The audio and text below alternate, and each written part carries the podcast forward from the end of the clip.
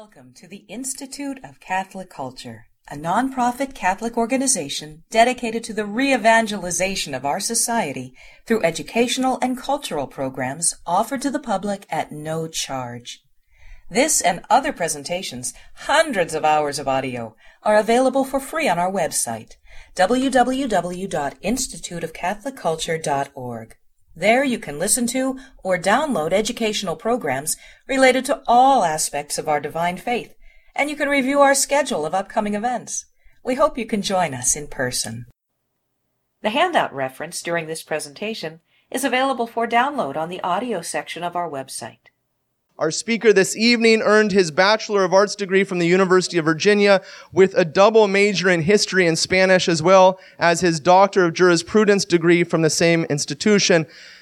Mr. Raphael Madden has served in the U.S. Department of Justice. When I first read that, I read as the U.S. Department of Justice. I wish that were true since since 1991 and became the general counsel of the department's Office of Justice Programs in 2001. He is an adjunct instructor of jurisprudence and constitutional law at Christendom College, and he serves on several boards in the area, nonprofit boards in the area, but most importantly, he serves on the board of the Institute of Catholic Culture. We're very, um, very thankful for your service that you've given us the many wise years of service. We always rely upon Rafe when we have questions well, concerning most everything on our board, we refer to Rafe. So please welcome again Rafe Madden.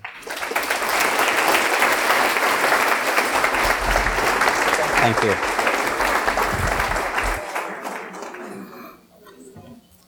Thank you uh, very much. Um, before we, uh, before I begin, uh, I ask you all to join me in prayer that I might worthily um, uh, uh, offer uh, some reflections this evening, or if you want, I worthily, we could pray that I don't fall flat on my face in front of such a large crowd. Either way you want to frame it is fine. In the name of the Father, and of the Son, and of the Holy Spirit. Amen.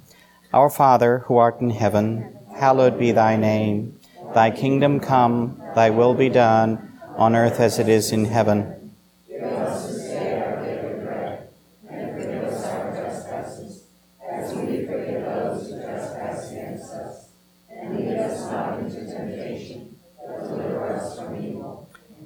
Holy Mary, help of Christians. In the name of the Father, and of the Son, and of the Holy Spirit. Amen. Father Hezekiah, a few moments ago, said, Well, we're going to go from the modern world into the ancient world. And I was thinking, Oh, yes, of course, we're heading into the election cycle and then straight into the catacombs for that. um, that, that well may be the case. Uh, and if that's the case, uh, then uh, all I advise you to do is to remember today's gospel uh, that we should be ready when the moment arrives. Um, you know, I find today's topic to be a little baffling. We, we talk about the, the decline and fall of Catholicism in American political life.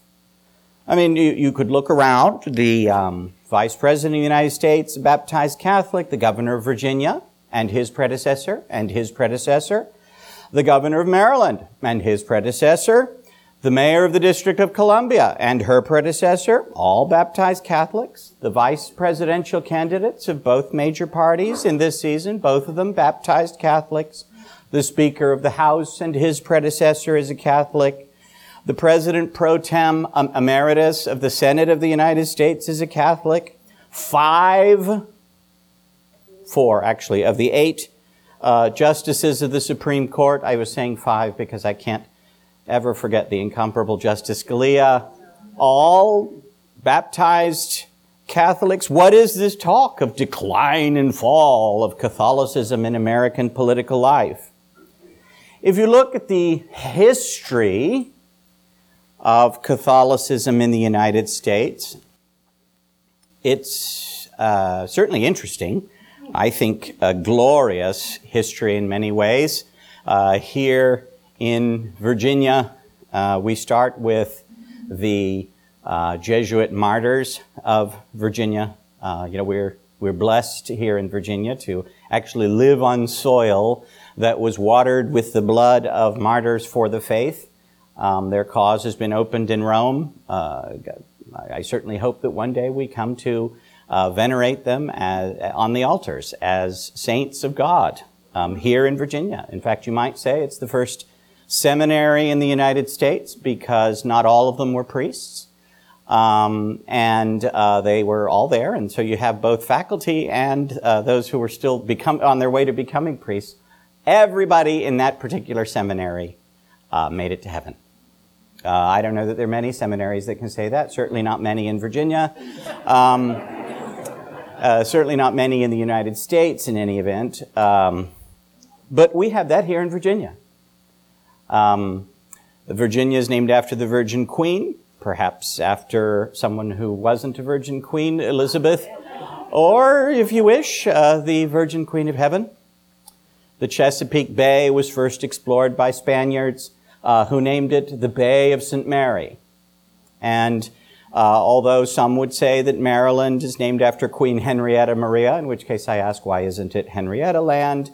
Um, it was certainly named uh, by devout Catholics, and I have to suppose that they may have wished to name it after the Mother of God. So here we are uh, on the great body of water, the beautiful body of water that we know as the Chesapeake Bay, originally named for our Blessed Mother. Here we are in a state uh, whose, t- whose very name echoes the Blessed Mother.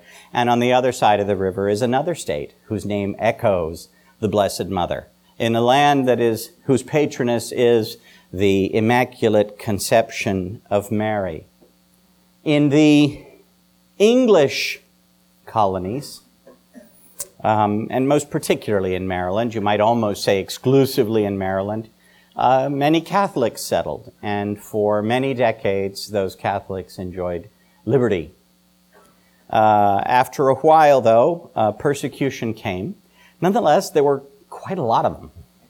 And so it was difficult, quite it was difficult to hammer them down. Uh, they, they, they didn't like it. Um, and uh, many Catholics in Maryland were very prominent. And uh, so we have uh, at least one Catholic signs the Declaration of Independence, the Articles of Confederation, and the Constitution of the United States. Um, all in the same family, the Carroll family. Um, a wonderful example um, the United States wins its independence because two Catholic powers, the King of Spain is called His Catholic Majesty. It's a papal title. He's the only one in the world who gets to use that. I've tried, but my family won't let me. Um, and they say that it's because the Pope has not actually given me the authority. So uh, they're, they're, right there, by the way. Um, I checked, he didn't. Um, the King of France was known as His Most Christian Majesty. So His Most Christian Majesty and His Catholic Majesty both sent their soldiers. Um, and it's because of the critical aid lent by those great Catholic powers, you know, with baptized Catholic armies and navies, with chaplains right there, cheek by jowl with American forces, that we win our independence from England.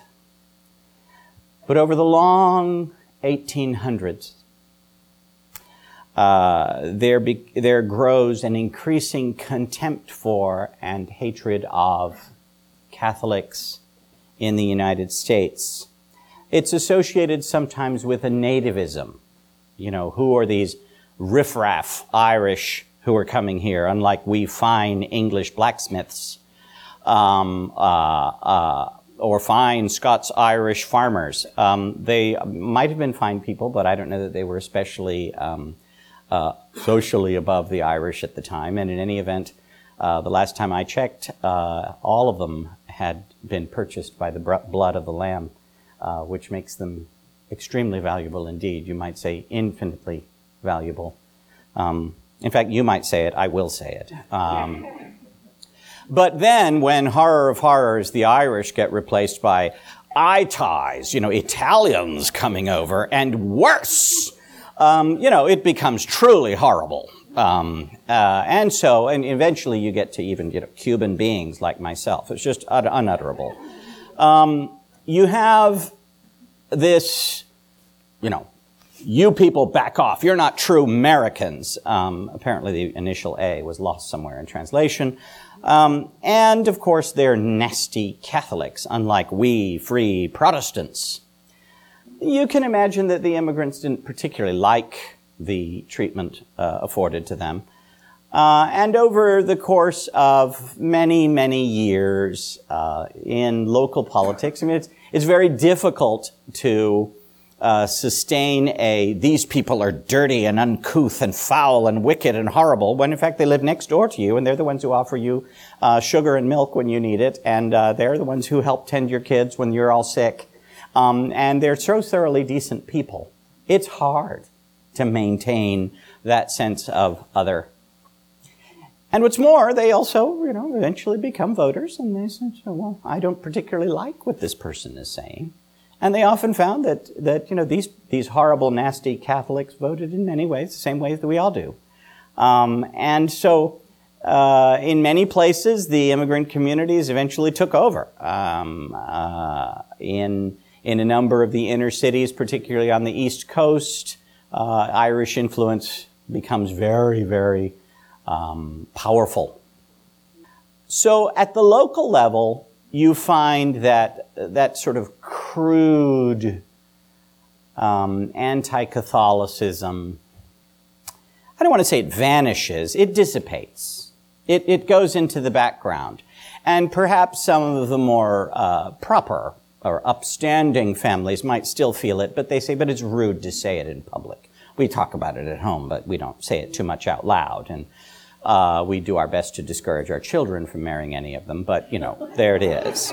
Um, in the South, I regret greatly to say, uh, because I'm a Southerner and happy about that, um, in the South, uh, anti Catholicism, particularly in its open, naked, uh, crude uh, forms uh, remained high. We frequently think of the Ku Klux Klan in, I think mistakenly, there was a series of clans over the different years, and it's a mistake to suppose that uh, what calls itself the Klan nowadays is what called itself the Klan in in 1869. Uh, they were different institutions with different, organiza- different organizational structures and different goals. Uh, I'm not sure that the original Klan was particularly defensible. Those who know me know that I love understatement sometimes. Um, but the, certainly the later manifestations of the Klan become uh, particularly appalling. Um, and not merely appalling because they fingered Catholics uh, way high on their list of horrible things that they were trying to rid the country of. Um, but also because they were more wretched and disgusting institutions. Um, and they did more and more horrible things to individuals who, who could not, or could not easily in any event, defend themselves. Um, the Klan in the 1920s um, was a disgusting institution in every way. And uh, you find that many progressive era politicians uh, make their way to the top of the charts uh, through the support of the Klan or membership in the Klan. Make no mistake about it, to be sure. Uh, you were not going to be high in the estimation of the Ku Klux Klan if you were black. Uh, but I'm not sure you would have been much higher if you were Catholic. In 1928, the Democratic Party and most Catholics in the country, uh, most immigrants in the country had flocked to the Democratic Party for various, um, I might call them incidental reasons. Yeah, the Democratic Party in 1928 named as its nominee Alfred Smith. He had been governor of New York, and the you, have a handout in front of you. Uh, the, the, the, the crude, truly crude uh, cartoons that were put out at the time of his. Uh, yeah, no, no, I have, my, I have my copy here. Thank you. I just didn't have my fingers on it.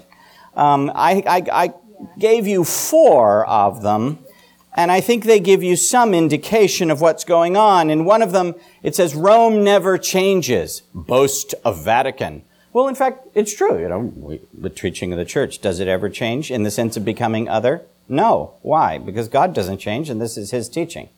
And if we made it up, then we'd expect it to change probably before tomorrow comes. Um, just look at any of the myriad meetings of various liberal Protestant congregations. At any given moment, they seem to be inventing something else that everybody's supposed to believe in today. Wait till tomorrow, it'll change. We anchor ourselves in, you know, Rome anchors itself in the teachings of the Lord. And uh, we glory in the fact that just as the Lord never changes, our teachings about Him never change in the sense of becoming other. They may grow in the way that an acorn can become an oak tree, but an acorn can never become, an, an acorn can never grow into an apple tree. I looked it up. so you see here uh, in the Rome never changes boast of Vatican. That's horrible because, you know, the, in the progressive era, everything's supposed to change. We're all changing for the better. And there you have the Pope, kind of spider on his throne, and in front, a bishop with arrows that he's about to throw to hurl excommunication on hapless parents who are in the street. And the only thing they wanted to do was to send their kids to public school. And look at what Rome was doing. You can't do that. You have another one that says that the Pope sends another pole expedition. This one actually shows a little bit of cleverness because they use the word pole in the sense of the North Pole and also in the sense of the polls, the election polls. Um, uh, Nobile had launched an expedition to the North Pole. The Holy Father had blessed those who had gone on the expedition, and the expedition had failed. Um, and many lives had been lost uh, in that uh, expedition to the North Pole. As I think I mentioned earlier, my parents are from Cuba, so I'm not particularly interested in going to, you know, North Washington. But um, uh, it's way cold there. It then says that now, as a result of the Smith uh, candidacy, Rome was sending a new expedition to the poles in the United States. Um, and if you look at it, you see, you know, there's always this really fat priest dressed with a galera, and um, you know, invariably the Irish are shown with liquor near them, uh, and there's always money for campaign donations. Um, so there you have it. Political Rome is written on the side of the bishop's, oh, excuse me, of the priest's uh, cassock. There's another one that says cabinet meeting if Al were president. And there you have the Holy Father, or at least someone who's supposed to look like the Holy Father. He looks like he's stoned. But um, you have the Holy Father, and then all these bishops all the way around, and then Al is attending them. There's only bishops at the table, and Al is serving them liquor. Um, that's his only job. He's a servant of the hierarchy. Uh, and then the final one that I thought I'd give you is the one that says a heavy load for Al, and it shows him, and he's labeled Al Smith. Then comes wet crowd, and you have somebody who's obviously drunk and apparently supposed to look like he's Irish. Then you have someone who looks like he's either Italian or Mexican, alienism. Above that is a fat uh, priest dressed in a cassock and a galera. He's not labeled. Oh, by the way, the alien is also dropping a bomb out of his pocket. Um, and then above that, you have a tiger, Tammany Hall. Everybody gets labeled. We don't have to label the Catholics. That aspect we can see right there. Mm-hmm.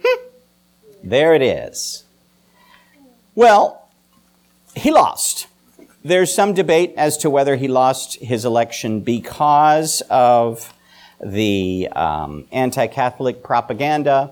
I'm not I know there was a lot of it. On the other hand, that many of the states where um, the Ku Klux Klan was strongest, they ended up coming out in favor of the of the Democrats. I mean, they sort of swallowed hard and voted for their party.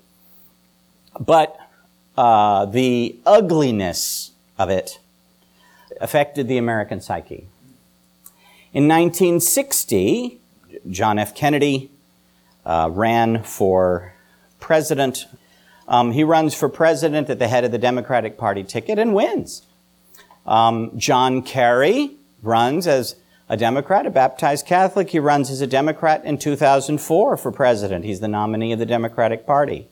Edmund Muskie, 1968, baptized Catholic, uh, Democrat vice presidential candidate under Hubert Humphrey. Um, unsuccessful, as you may have gathered. Uh, Robert Sargent Shriver, Democratic candidate for vice president with George McGovern in 1972, unsuccessful. Geraldine Ferraro, Democratic uh, nominee for vice president in 1984 under Walter Mondale. Sarah Palin, baptized Catholic, um, Democratic candidate, excuse me, Republican candidate under John McCain in 2008. Joseph Biden, Democratic candidate for vice president in 2008 and 2012 under Barack Obama, both times successfully. Paul Ryan runs in 2012 uh, under Willard or Mitt Romney uh, as a Republican. Timothy Kaine, as I said, is now, um, I think I said, is now running uh, as vice presidential candidate under William, excuse me, Hillary Rodham Clinton.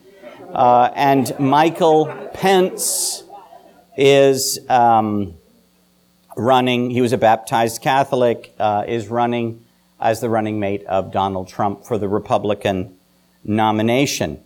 So, again, you have in the Kennedy candidacy, there was some, and uh, there was a more than a kerfuffle. There was anti-Catholic noise, not nearly so much as in 1928. But since then, uh, there's not been a whole lot of, at least public or loud talk against these candidates or in favor of them because they're Catholics.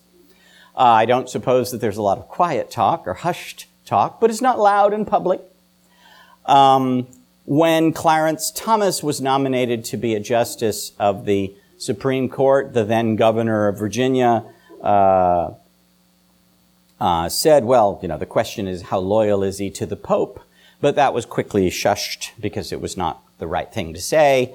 Um, I don't know whether it was the right thing to think, but it certainly was not the right thing to say. So he was ixnay on the opnay. Um, uh, so what you have is, you know, in many ways, you find Catholics now running for all kinds of offices everywhere, and no one seems to raise the subject of whether or not they happen to be Catholics. And if they do raise it, they raise it in oblique, hidden kinds of ways. So again, what's all this talk of decline and fall? You might say, you know, what a, there could hardly be a better time for the church. We're not being expressly criticized for being Catholics. You're not sufficiently American if you're a Catholic. But let's review. Michael Pence um, was a baptized Catholic. Uh, in college, he became a born again Christian. He says, I would have thought he was born again when he was baptized, but apparently he missed that. Um, he has said, and I don't wish to trivialize, if you will, I, am not walking in his shoes. I certainly don't know his story. I know some aspects of his story. Uh, but he has said, well, he became, he became an evangelical Christian uh, because uh, that was the first time that anybody had told him that he should have a relationship with the Lord. And I'm like, you missed that? Um, apparently he did. Uh, Timothy Kaine is not only uh, an, a politician who favors uh, no restrictions of any kind on abortion. He's changed. He used to favor some. Uh, now he favors none. He also says, he's also now on record as saying that he, do, he favors the removal of any restrictions on federal funding for abortion. So it's not merely that there should be no no restrictions on the abortion license at all, but that the funding, you know, that you should pay for it. I'm sorry to point to you specifically. Um, uh, you can get back at me. Uh, we all should pay for it. Uh, Vice President Joseph Biden has also come out uh, strongly in favor of the abortion license and in favor of public funding for the abortion license. And a friend of mine, rather uncharitably, sent me uh, something on August 7th. Uh, Vice President Joe Biden officiates same sex wedding. Uh, this from NBC. Vice President Joe Biden has officiated a gay wedding, a first for the early proponent of same sex marriage. Biden presided over the union of John Mahshie and Brian Mosteller, both longtime White House aides. The White House says the couple asked, Biden to officiate. He had never officiated before, so he got a tempor- special temporary certification from the District of Columbia to make it legal. The afternoon ceremony took place Monday at the Naval Observatory, right across the street from the Apostolic Nunciature. The Vice President's official residence with immediate family attending. He publicly backed gay marriage in 2012 in the run-up to President Barack Obama's, Barack Obama's reelection. The announcement put pressure on Obama to declare his own support shortly thereafter. And uh, then he sent me this shot where you see the vice president presiding, and he wrote, Proud to marry Brian and Joe at my house. I thought it was the vice president's residence. Couldn't be happier. Two longtime White House staffers, two great guys. The um, part of the problem with that is that it's not grammatical. Um, it's, it's a run on sentence, and Sister Michelle Marie uh, uh, would have, and he would have deserved it, thwacked him upside the head. But um, uh, I suppose there are other things that we might say are objectionable. I, I won't belabor the point. Sarah Palin was baptized as a Catholic, but her family stopped going to church shortly thereafter uh, or stopped going to Mass shortly thereafter, and then they started going to non denominational churches, and eventually she became a Pentecostal. John Kerry, uh, long record as being a, a, a person who favors no restriction or next to no restriction on the abortion license. Geraldine Ferraro, notoriously pro-abortion um, and in fact, uh, uh, stressed the fact that here she was, a Catholic woman, and that's why she supported these things. Uh, we hear Nancy Pelosi frequently tout that she's a Catholic grandmother. I'm, I'm not sure that grandmother necessarily, I revere my grandparents, but um, uh, I don't really know what she means by that. Um, uh, in any event, Nearly every Democrat in Congress, and many of the Republicans, and nearly all Democrats in, or perhaps all Democrats in Congress, but nearly every Democrat um, in the United States who happens to identify as a Catholic, uh, in some measure or other, supports the abortion license simply to take one issue. I could take any of a number of ones, but that one seems to go back farther and the record is clearer and if you will, the moral law is clearer, or clearest there. So perhaps this talk of decline and fall, in fact, is apt. What happened? In 1928, Governor Smith, Al Smith, Alfred Smith, gave a speech on September 20th in Oklahoma City. Um, and in that one, he addressed head on the anti Catholicism uh, that was being hurled in his general direction. Um, he started by saying, you know, you all are talking about how Catholics aren't truly Americans. Well, you know, no one mentioned it to any of the people who's died on the battlefield who happened to be Catholic. You know, they were perfectly happy to give their lives for this country, and none of you objected. Wait, we don't want their blood. Well, you were happy to send them. Can't have it both ways, buddy. You just can't. He was a lot nicer than I just was. Um, he was a very affable person um, and a very faithful Catholic.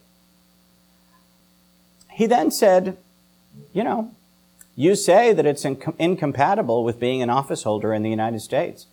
Well, the people of New York have never seemed to find that to be the case. Over and over and over, they've elected me to office. And in none of those times have I ever once received any kind of order from any bishop to take any kind of action whatsoever. As I was formed as a Catholic, I certainly hope that I'm a faithful Catholic in everything that I do. But I don't see how there could possibly be a conflict with my duties as a Catholic, and my duties as a citizen, and my duties as an office holder. He said, you know, there's a secular sphere, and there's a religious sphere. And in the secular sphere, I am who I am, what I think to be good, what I think to be worth pursuing, what I think needs to be done, is informed by everything that is around me. My experience as uh, a member of a family of descendants of Irish immigrants, my member, uh, my membership in the Catholic Church, my my citizenship in the state of New York. There's a hundred million things that have gone in to create this package called Al Smith. Now you're thinking, but I thought his name was Rafe Matt. I'm referring to Al Smith. Um, the, uh, there's a hundred million things that go into making this package. And that's the one that I'm asking you to vote for. He says, I'm telling every Catholic in the world, do not vote for me because I'm a Catholic. That's improper. Vote for me because you think that what I want is what's best for the country. Because, as he well understood, if you say, vote for me because I'm a Catholic, then you've just said, if that's morally acceptable, then it's morally acceptable not to vote for him because he's a Catholic. If a person says, vote for him because, vote for her because she's a woman, well, then it's perfectly acceptable. Don't vote for her because she's a woman. If, if sex is a reasonable basis for determining whether or not to vote for someone, then why does it always have to be yes? It could be no. And if you don't think that, then I think that you don't think. Period. he said, Don't vote for me if the reason is because I'm a Catholic. I don't want your vote. And he was right. He lost that election.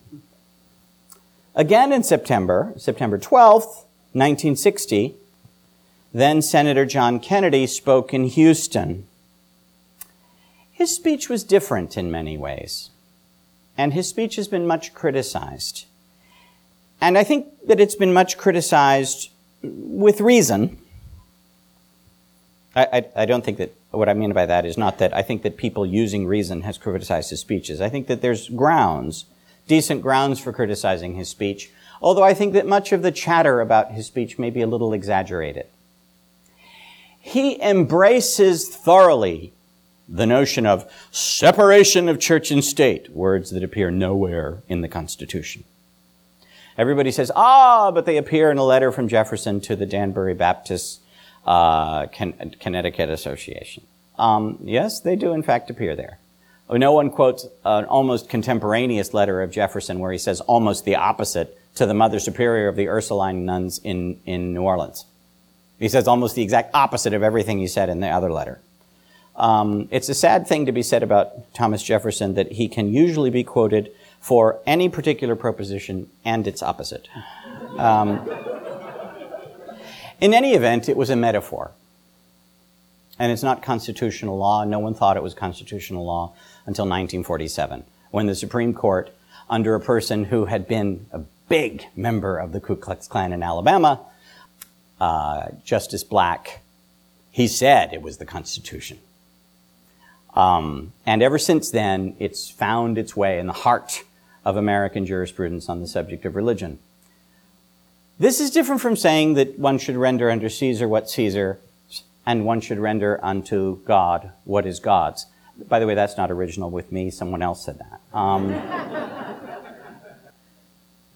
and in any event, what Jefferson was talking about was no interference by the federal government in religion.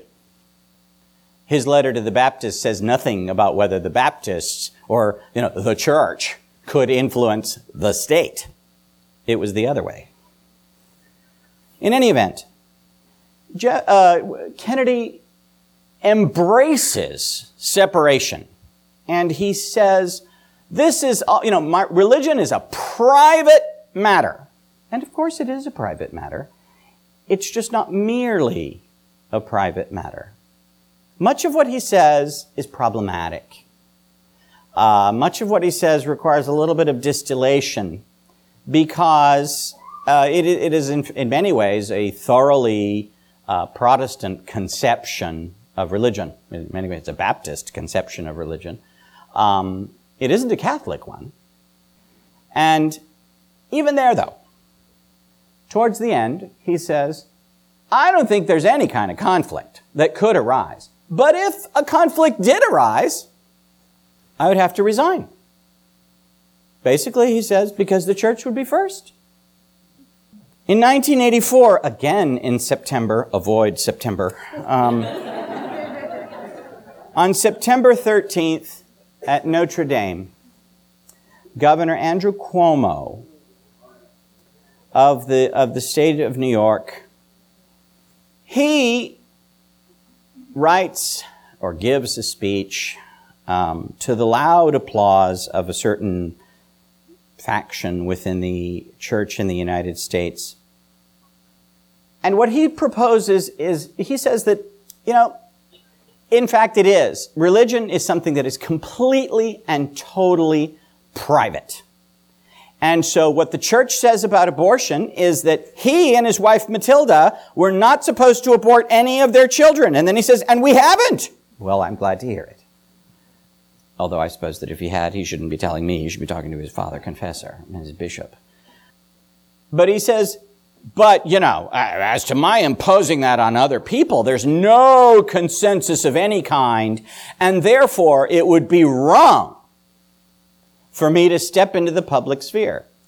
And I almost want to ask him, if he were here, he's not, he's dead, um, and uh, I'd almost want to ask him, don't you think that a politician or a statesman might be able to affect public consensus? Aren't we at least called to try? Have you tried to persuade your fellow man, your, your, your, the people that you represent? Have you tried to say, well, golly, I know you disagree with me on this, but let's talk. Let me, let's see if I can't persuade you that at least some abortions might not be the best idea in the world. Let me try to persuade you that perhaps sometimes it ought to be limited. Nope, no consensus. I can't do anything other than try to encourage Medicaid funding for it. We move from there. This is one of those ones that said, you know, heaven sometimes doesn't do things so that my speech will turn out well. Um, because the next speech is in January, uh, not September, but it's by his son, Governor Andrew Cuomo of New York in 2014. Now, Andrew Cuomo's speech is, I'm trying to think of the right word, amazing. I think might be the best one. He said, commenting on various Republicans who had uh, spoken on the subject of abortion, who are they? Are they these extreme conservatives who are right to life, pro assault weapon, anti gay? Is that who they are? Because if that's who they are, and if they are the extreme conservatives, they have no place in the state of New York because that's not who New Yorkers are. So, extreme and pro life become one concept. You're an extremist if you're pro life, and apparently you've no place in the state of New York because that's not who New Yorkers are. Now, I didn't know that anyone had given him the authority to declare who could and couldn't live in New York, um, and who was or wasn't fit to be in the state. I always thought that, that the people who took office were public servants, and here he is ordering his, his masters about. Um, but, you know, apparently in his case, uh, what you have is his religion is so private, it's private even as against himself. He said in a speech, or excuse me, in a statement to the press when there was wide criticism, he said, well, uh, the, the statement said, the governor's faith is very important to him. So important that it has no effect on anything he does or says. Um, Richard, Father Richard John Neuhaus, or Newhouse, um, a convert from Lutheranism, he said that uh, when orthodoxy is optional, it will eventually be prohibited. Put differently, when moral truths are made optional so as to be inclusive, they will eventually be prohibited. Now, commenting on Father Newhouse's uh, observation. Uh, George Weigel, whom you may know for his excellent biography of, of uh, St. John Paul II, said Father Newhouse's observation about optional orthodoxy becoming banned orthodoxy helps a bit in explaining the slippery sw- slope from Mario Cuomo to Andrew Cuomo. But so does a lot of obviously ineffective catechesis and preaching. Uh, Andrew Cuomo has often talked about the portrait of Thomas More in his office. He doesn't seem to understand that he's playing Henry VIII. or at least Thomas Cromwell, uh, not More, in the drama at Albany. Now, you, you, many of you must know, and if you don't, you, sh- you must go and, and know, about uh, Bishop Robert Barron. He responded to the uh, Governor Cuomo's language as, as describing it as being chilling. That a governor of a major state, one of the chief executives in our country, could call for the exclusion of pro-lifers and those opposed to gay marriage suggests that the law could be used to harass, restrict, and attack Catholics. There's a short path, indeed, from the privatization of Catholic uh, moral convictions to the active attempt to eliminate those convictions from the public arena. Mario Cuomo posed the question in his speech, when should I argue, what, when should I argue to make my religious value your morality, my rule of conduct your limitation, as though they were simply personal beliefs? You know, um, why should I make you eat a certain kind of ice cream because I like it? And 30 years later, his son offers a kind of response when he says he will make his political value our morality. His rule of conduct becomes our law. I think where this leads me is that, in fact, perhaps, maybe we shouldn't be talking about the decline and fall of Catholicism in American political life so much as we should be talking about the decline and fall of Catholicism among American Catholics.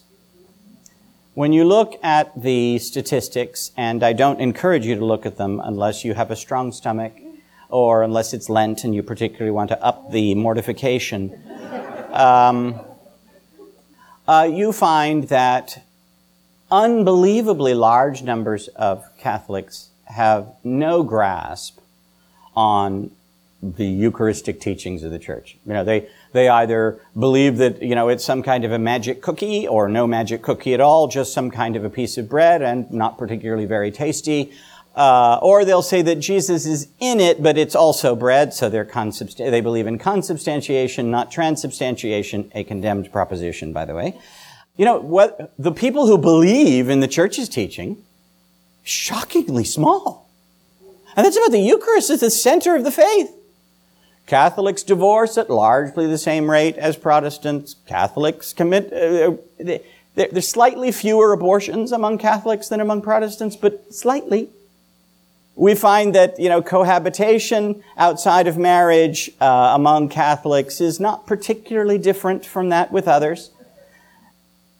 I, a good friend of mine, uh, whose wife graces us tonight uh, here, has said, has referred to, well, the two central teachings of the Catholic Church are uh, be nice, don't litter. Um,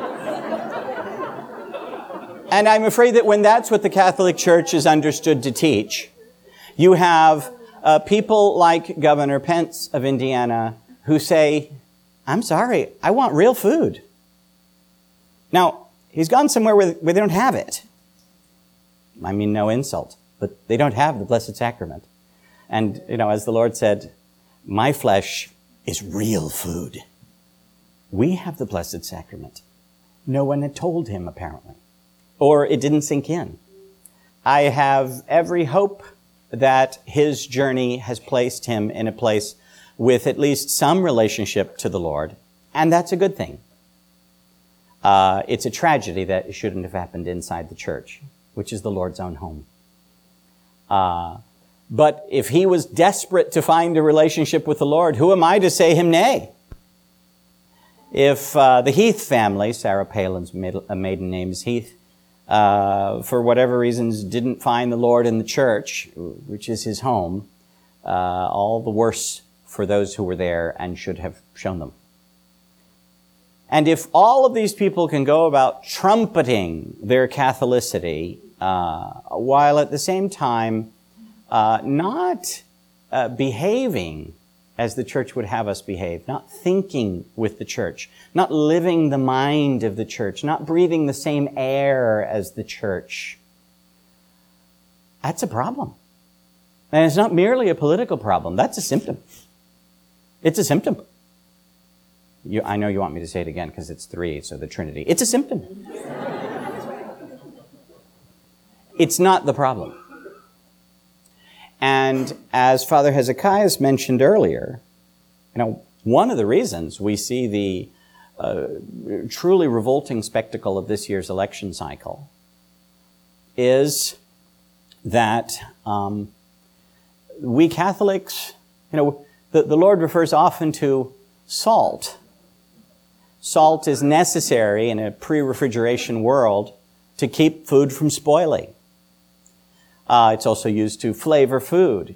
What happens if the salt loses its flavor? He says you throw it out and trample it underfoot. You know, he doesn't like, and it's hard to talk about the Lord as not liking, but he doesn't like tepidness, mere warmth. He likes us to be hot or cold. Um, and what does he do to those who are neither hot nor cold? It's not particularly nice. People say he spits them out. He vomits them forth. What is the duty of a Catholic in public life?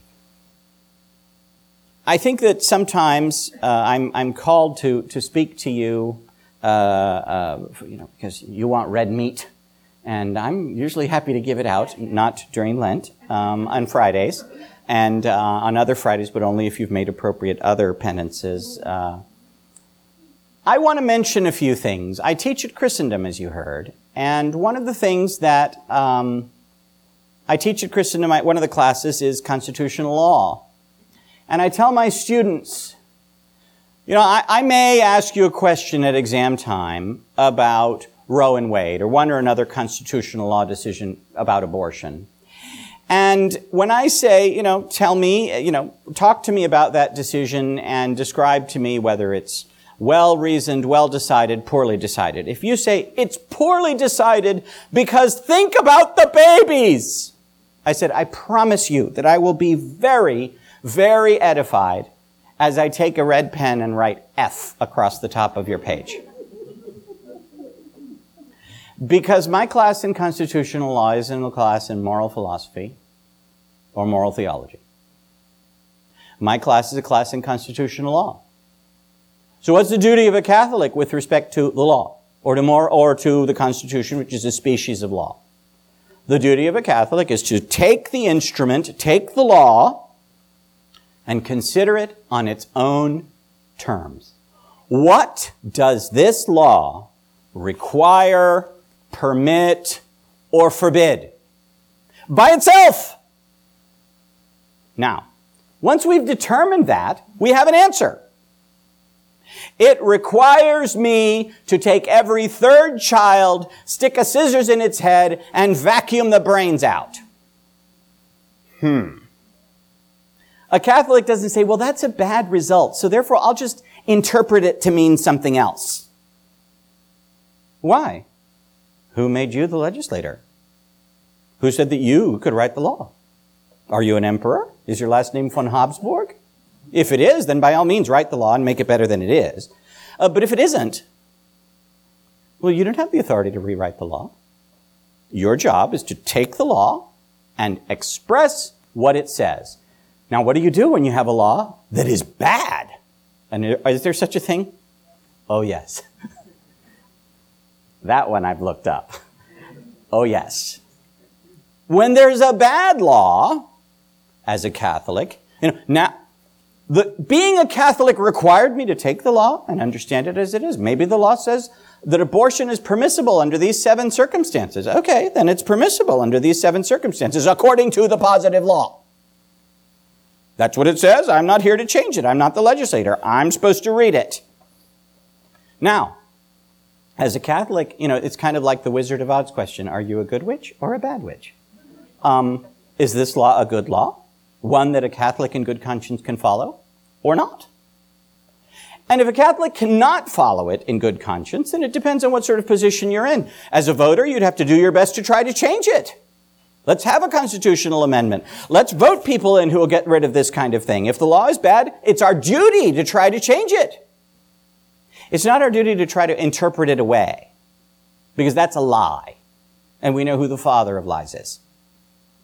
So, you know, let's say that there were, that the Constitution said, abortion license on demand up until the day of birth. Well, then it would be a wicked thing for me to say that the Constitution forbids it. Because the Constitution doesn't forbid it. That is a lie. Now, as a Catholic, the Constitution should forbid it. And I should expend every effort to make it forbid it. But, oh my gosh, the babies! I feel for them as much as anyone. But that's not good constitutional law. And I'm being a bad Catholic if I say it is. But you know what? Very few people are called upon to be judges or expositors of the law, usually. Instead, we have people who run for office, and certainly we all have the opportunity to vote for those who are running for office. Now, what are their obligations? What are our obligations? Father Hezekiah mentioned the doctrinal note on some questions regarding the participation of Catholics in political life. The document was written by uh, the great Joseph Cardinal Ratzinger, later Pope Benedict XVI. It was approved by St. John Paul II on November 21st, 2002, who ordered its publication. You have a copy. I urge you to study it. I urge you to read it. I urge you to commit it, not to memory, that would be difficult, although if you can, that would be impressive. I urge you to commit its principles to heart. Um, I'm going to read a few sections of it. A kind of cultural relativism exists today, evident in the conceptualization and defense of an ethical pluralism. That is, there's no right and wrong. Everything kind of goes. You think that's fine. I think it's fine. And if they conflict, well, you know, kind of too bad. And um, let's just move on. Whatever that means. I don't know what that means. I do know it gives me kind of an icky feeling. Furthermore, it's not unusual to hear the opinion expressed in the public sphere that such ethical pluralism is the very condition for democracy. That's what makes us a great people. The fact that we disagree on everything. I don't understand that. I don't understand that. So it's fine to disagree. I think it's fine to kill you. I think you would probably disagree that it's a fine thing to kill you. Maybe you think it's a fine thing to kill me. But, you know, it's like, how can, how can a house divided itself against itself stand? Again, that one's not original with me. As a result, citizens claim complete autonomy with regard to their moral choices.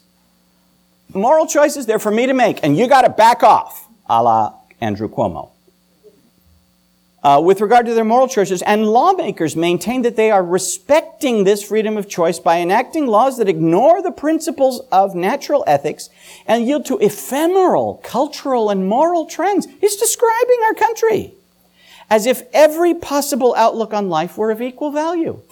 Hitler's is the same as ours. You know, they're just, that's your view, that's my view.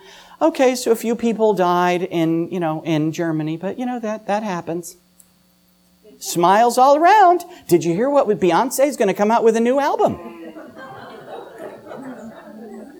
At the same time, the value of tolerance is disingenuously invoked when a large number of citizens, Catholic among them, are asked not to base their contribution to society and political life through the legitimate means available to everyone in the country on their particular understanding of the human person and the common good. You are, it's okay nowadays. The New York Times will not criticize you if you say, I'm voting for this because Elvis came to me last night in a dream and told me that I should vote this way. Okay, well, you know, that's the way you think it. But if you say, I'm voting this way because it is morally wrong and I'm a Catholic and I do not believe in that, gasp. You can do so because you got drunk last night, and while you were staring at the puddle in front of you, you thought, wow, this would be nice. But if you do it based on Aquinas, that's impermissible. And there he's saying it. Tolerance requires Catholics to shut up.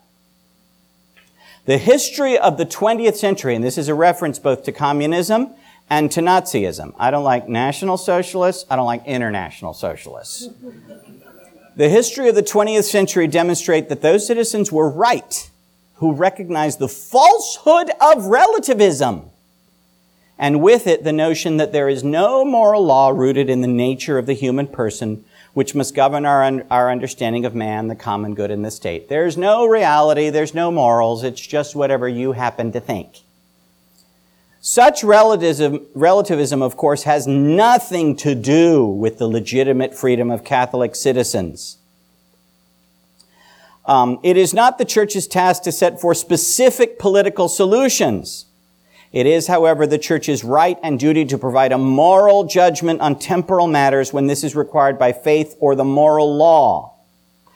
if Christians must recognize the legitimacy of different points of view about the organization of worldly affairs, they're also called to reject a conception of pluralism that reflects moral relativism. Democracy must be based on the true and solid foundation of non negotiable ethical principles, which are the underpinning of life in society. On the level of concrete political action, there can generally be a plurality of political parties in which Catholics may exercise, through legislative assemblies, their right and duty to contribute to the public life of the country. But, he goes on to say, legislative proposals are put forward which, heedless of the consequence for the existence and future of human beings with regard to the formation of culture and social behavior attack the inviolability of human life. Catholics in this difficult situation have the right and duty to recall society to a deeper understanding of human life and the responsibility of everyone in this regard. As John Paul II has taught in his encyclical letter Evangelium Vitae regarding the situation in which it is not possible to overturn or completely repeal a law allowing abortion, which is already in, uh, in force or coming up for a vote. Quote, an elected official whose absolute personal opposition to procured abortion uh, was well known could licitly support proposals aimed at limiting the harm done by such a law and lessening its negative consequences at the level of general opinion and public morality. That is, you could vote for a lesser evil but only if your goal is to get rid of it entirely, because you can't win on the other ground. He doesn't call for surrender. In fact, he says we have a duty not to. When political activity comes up against moral principles that do not admit of exception, compromise, or derogation, the Catholic commitment becomes more evident and laden with responsibility. In the face of fundamental and inalienable ethical demands, Christians must recognize that what is at stake is the essence of the moral law, which concerns the integral good of the human person. This is the case with laws concerning abortion and euthanasia.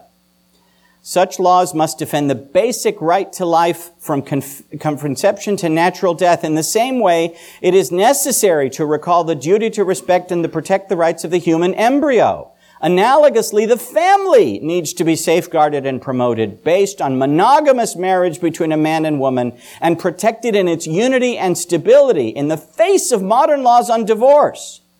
In no way can other forms of cohabitation be placed on the same level of marriage nor can they receive legal recognition as such. And yet we have a person who trumpets his Catholicity, who's out there marrying supposedly people, all the while saying perfectly good Catholic, perfectly good standing, no problem. It's our duty when we hold of office to be Catholics. It's our duty when we vote for those in office to be Catholics. And if you're not a Catholic, and what do they say? What's the difference between a Protestant and a Catholic? You know, a Catholic has integrity. Excuse me, a Protestant has integrity. Um, eh, excuse me, not a Protestant and a Catholic. A Protestant and a dissenting Catholic. The Protestant has integrity. He says, I'm not a Catholic. Uh, the dissenting Catholic doesn't, you know, doesn't have the honesty to say that. Now, I'm not, you're kicking all these people out of the church? No. They are. You know, what's a Catholic? A person who holds and believes everything that the church holds and believes to be true. Everything. I could go on and say, and has made his Easter duty. But um, at very least, you have to be that. Do you hold and believe everything the church holds to be definitive tenenda, definitely to be true? Um, if you don't, you're not a Catholic. You may be very nice. You may be struggling. You may get to heaven. I, I, easily could not.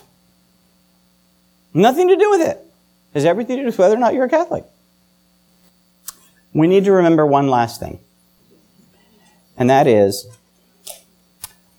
what doth it profit a man to gain the whole world if he lose his soul? May God be praised.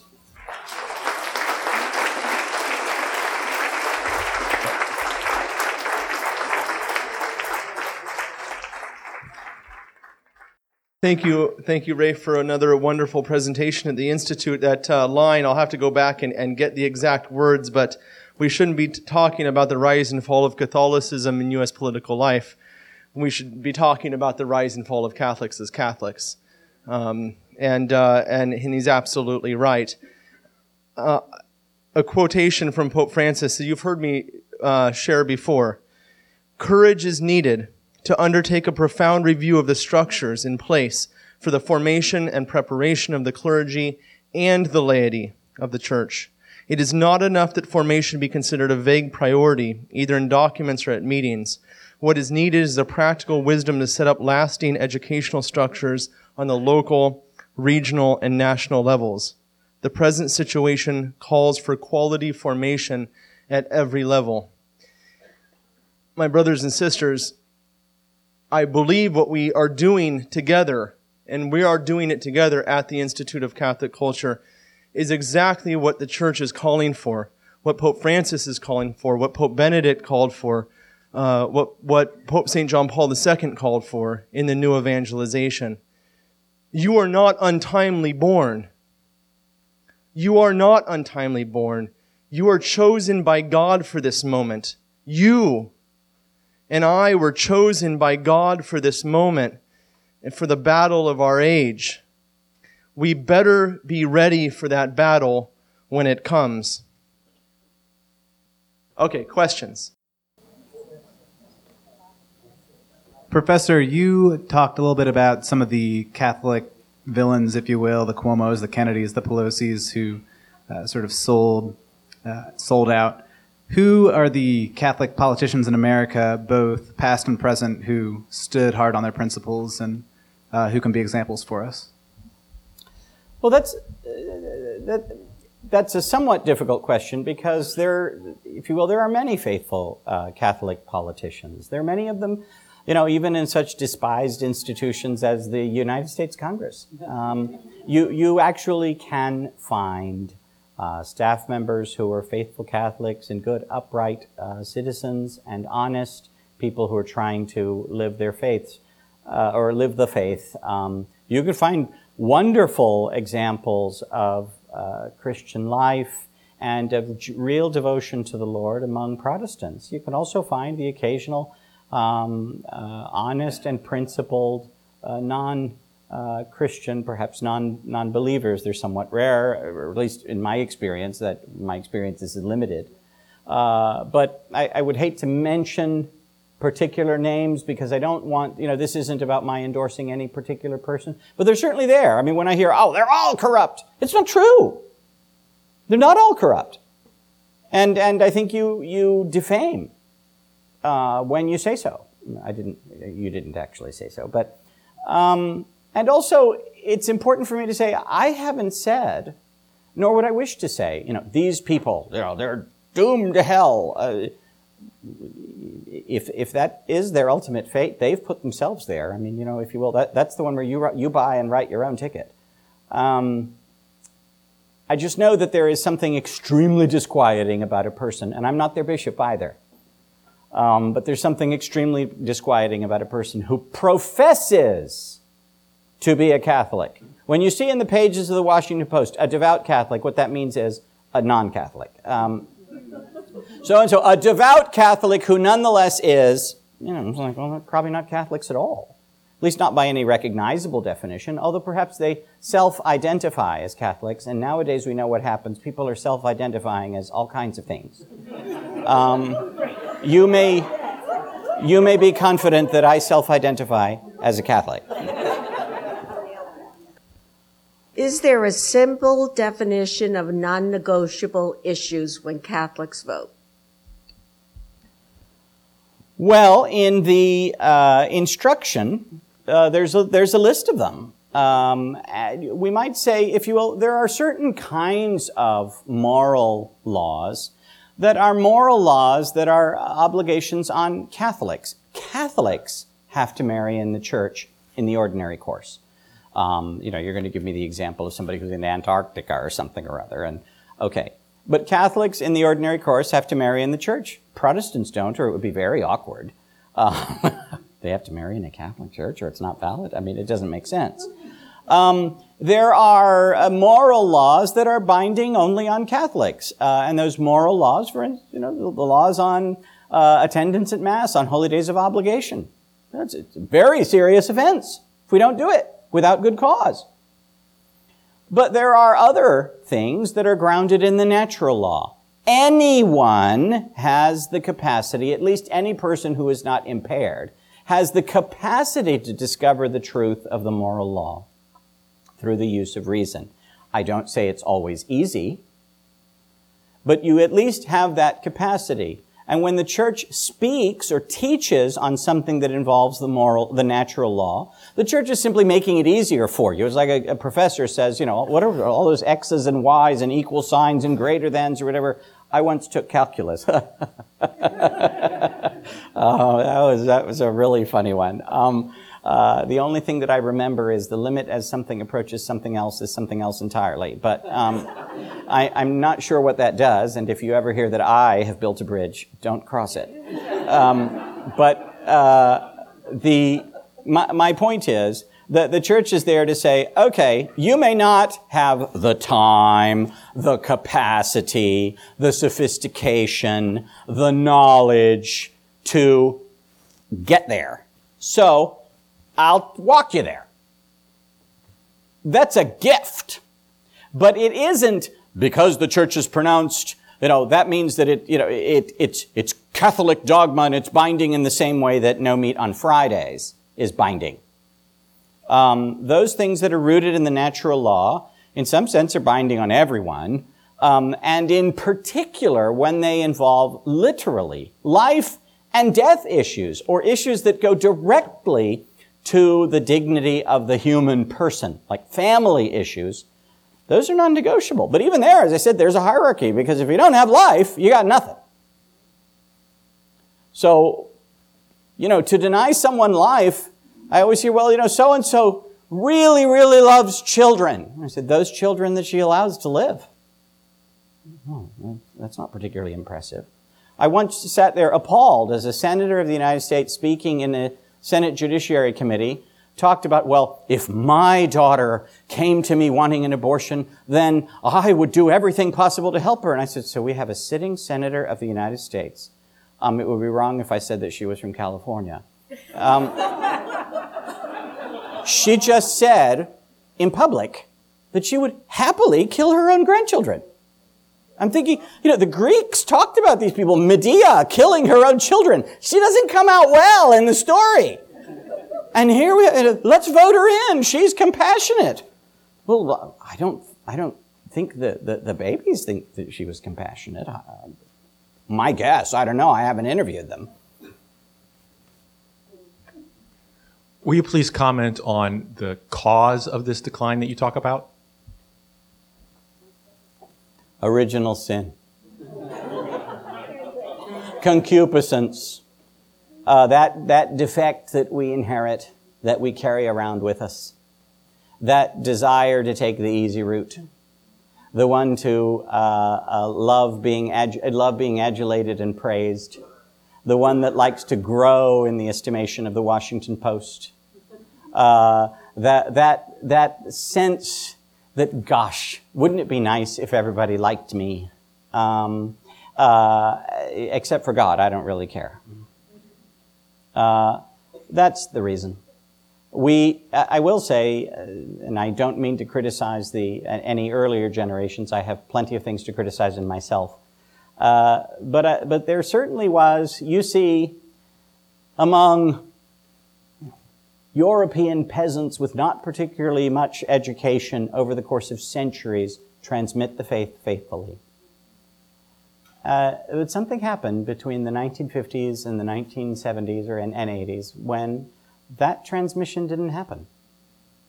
You know, the communication of the faith seems to have died in, in all but a few places and often there imperfectly. I don't get it. I don't understand it.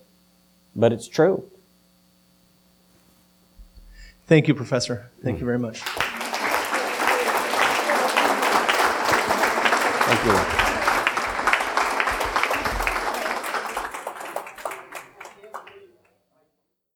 We hope you enjoyed this presentation from the Institute of Catholic Culture. If you'd like to learn more about the mission of the Institute and how you may become a part of this important work, please visit our website at www.instituteofcatholicculture.org or call us at 540 635 7155. And may the glory of Christ Church be ever more manifest upon the earth. St. John the Evangelist, pray for us.